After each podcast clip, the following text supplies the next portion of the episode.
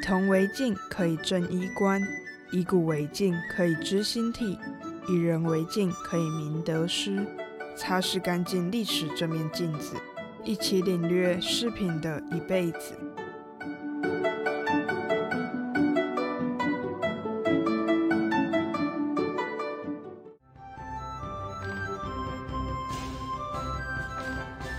五处春风吹落地，归来别似一头书。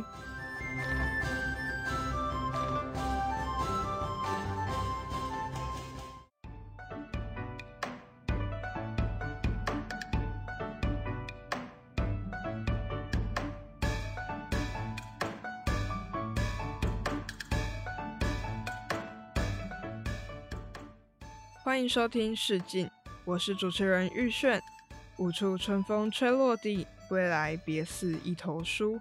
这句诗词是出自唐朝王建的宫词，描写在封建制度底下，宫女在宫廷里苦闷的生活。但这并不是今天的主题。今天的主角是梳篦和扁方。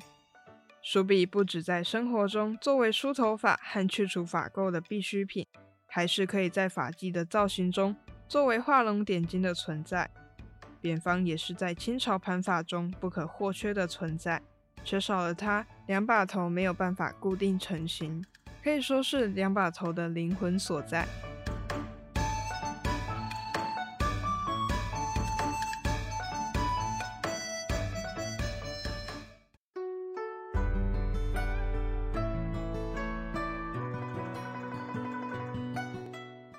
根据《说文解字》记载。节书笔之总称也，书所以离法也。可以知道，传统书法工具的统称是节。根据书齿的疏密和粗细程度，可以分成书和笔。节是由上面的背脊和下面的齿组成。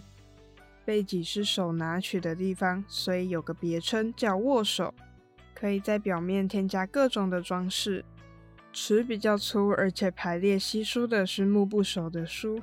用来疏通发丝，篦的齿比较细而且紧密，用来去除发垢、头虱和跳蚤之类的寄生虫。随着使用需求的改变，篦的形状变成背部为中轴，两边都有细密的齿部。目前年代最久远的完整书篦文物，是新石器时期大文口目发现的回旋纹透雕象牙书。书背表面雕刻镂空的花纹和图案，这件书篦在实用性的基础上开始有了审美需求。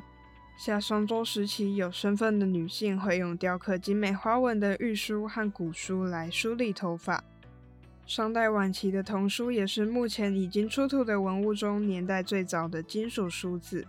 早期的发梳是竖长方形为主，梳齿从四尺到二十尺都有。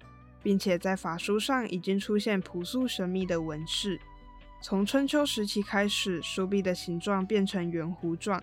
战国时期的书壁文物以楚国的漆木器为主，大部分是书篦整套出土，形状都是半圆形，齿部的数量多达数十齿，书背图案题材有人物、几何图形等等。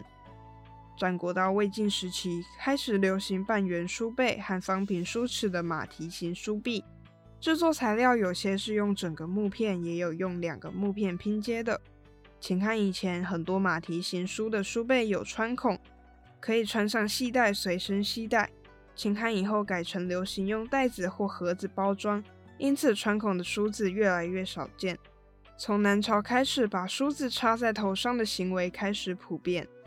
秦汉时期，书篦仍然是以半圆为主，但规格更小，齿数更多，篦齿甚至达到一百齿以上。这个时期对于梳洗十分讲究，不同的头发状态要用不同的梳子。《礼记玉藻》中就记载了要用淘洗过谷物的水洗头发，湿头发要用檀木梳子，干头发要用象牙梳子。魏晋时期以前，因为大部分是披散着头发。梳子以梳理头发、养生保健为主。到了魏晋时期，开始出现盘发，梳子除了梳理头发之外，也成为插在头发上的装饰。西晋时期是梳篦形状转变的分水岭，从竖长形变成横长畸形，能够拥有更多的齿数。东晋时期，插梳的流行开始形成。顾恺之的《女史箴图》中就有女子把梳子插在头发上的情景。隋朝开始，书壁的形状再次改变，开始往半月形过渡。书背的顶部是比较平直的弧线。唐朝女子因为喜欢梳很高的发髻，半月形的横梳逐渐流行。从唐代梳子的文物来看，梳子的高度降低，横幅加宽，梳齿很长，不适合用来梳理头发，更多是拿来当做装饰品。在梳子的纹样装饰上，都是表现对吉祥如意和美好生活的向往。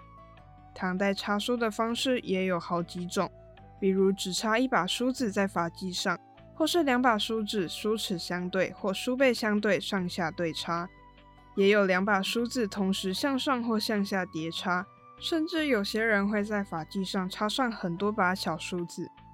唐朝末年到宋朝时期，插梳依然十分的流行，但不再是满头插梳，而是非常流行一种冠梳。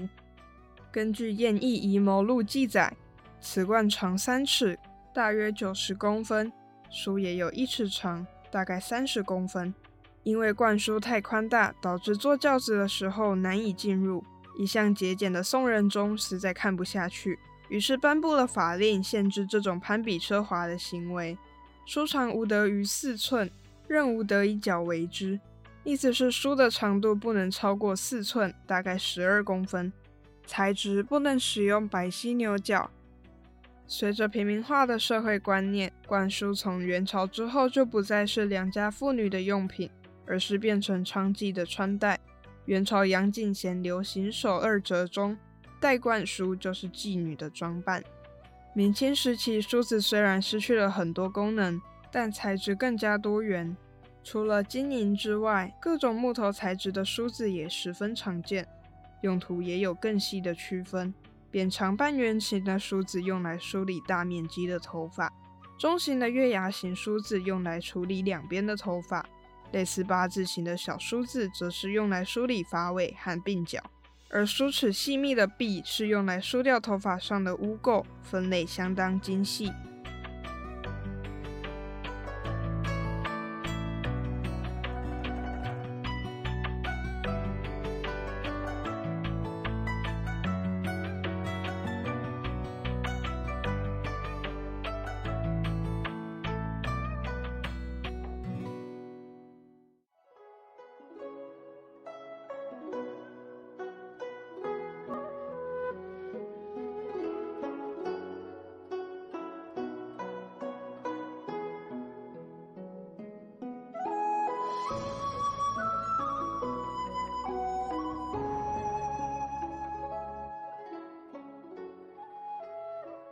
扁方也叫扁簪，它的形状平直，很像中文字“一”。扁方的两端并不相同，一边像书画的卷轴，另外一边呈现半圆形，是清代满族女子的特色头饰。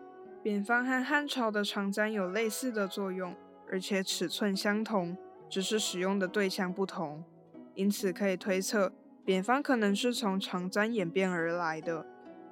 扁方一开始是用针法盘成两把头固定成型的关键饰品，到了清朝中期，大拉式发型开始出现，它仍然需要使用扁方来填充和保持头板顶上的横梁平直。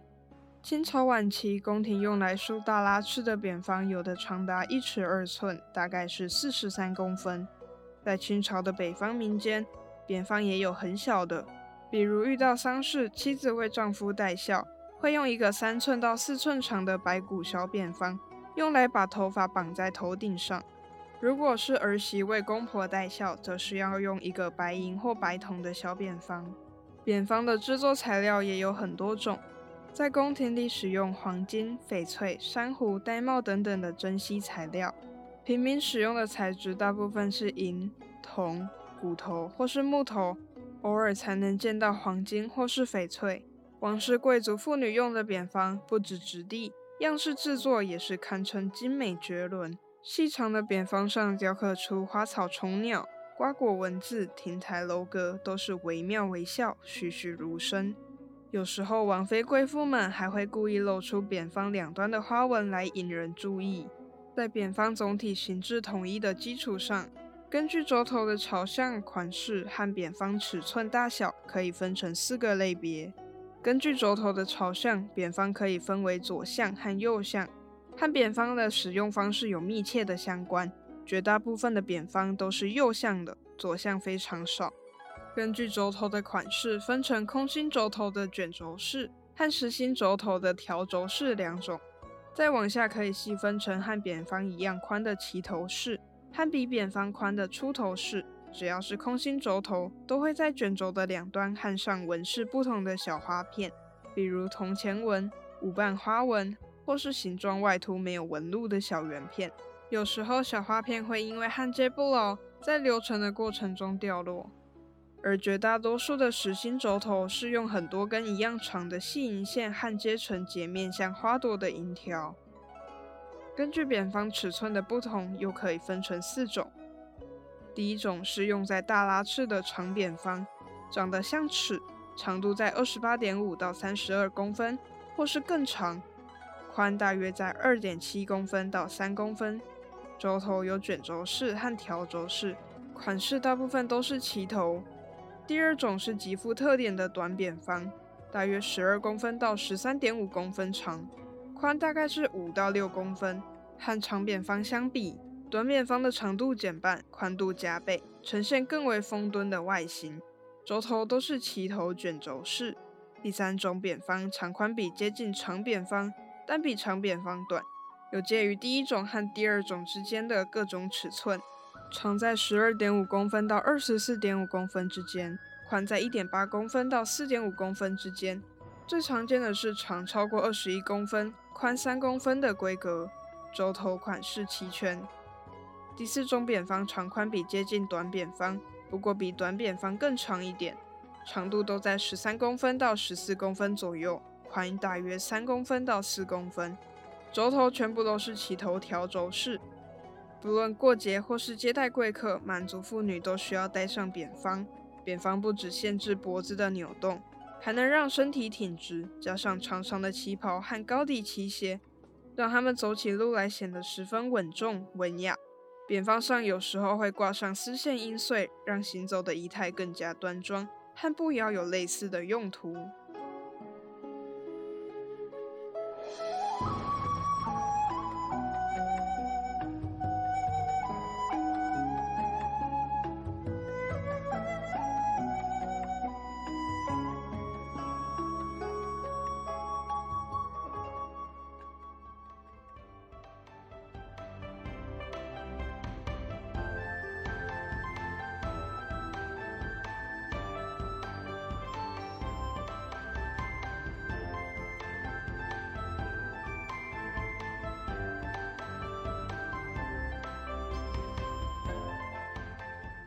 说完了梳篦和扁方之后，在最后补充一个关于梳子的其他用法。头发在古代叫做青丝，谐音很像情丝，所以梳子就被赋予了定情和传情的功能。有情人之间赠送梳子有相互许配，期待能白头到老的情谊。在原剧《金楚城重对玉书记》中，梳子就是作为定情信物的用途。顾湘玉把玉书一分为二，其中一半送给金楚成作为信物，等到两人以后重新相见的时候，再让玉书合在一起。梳子也可以叫顺发，有顺利发财的意思，适合送给做生意的朋友。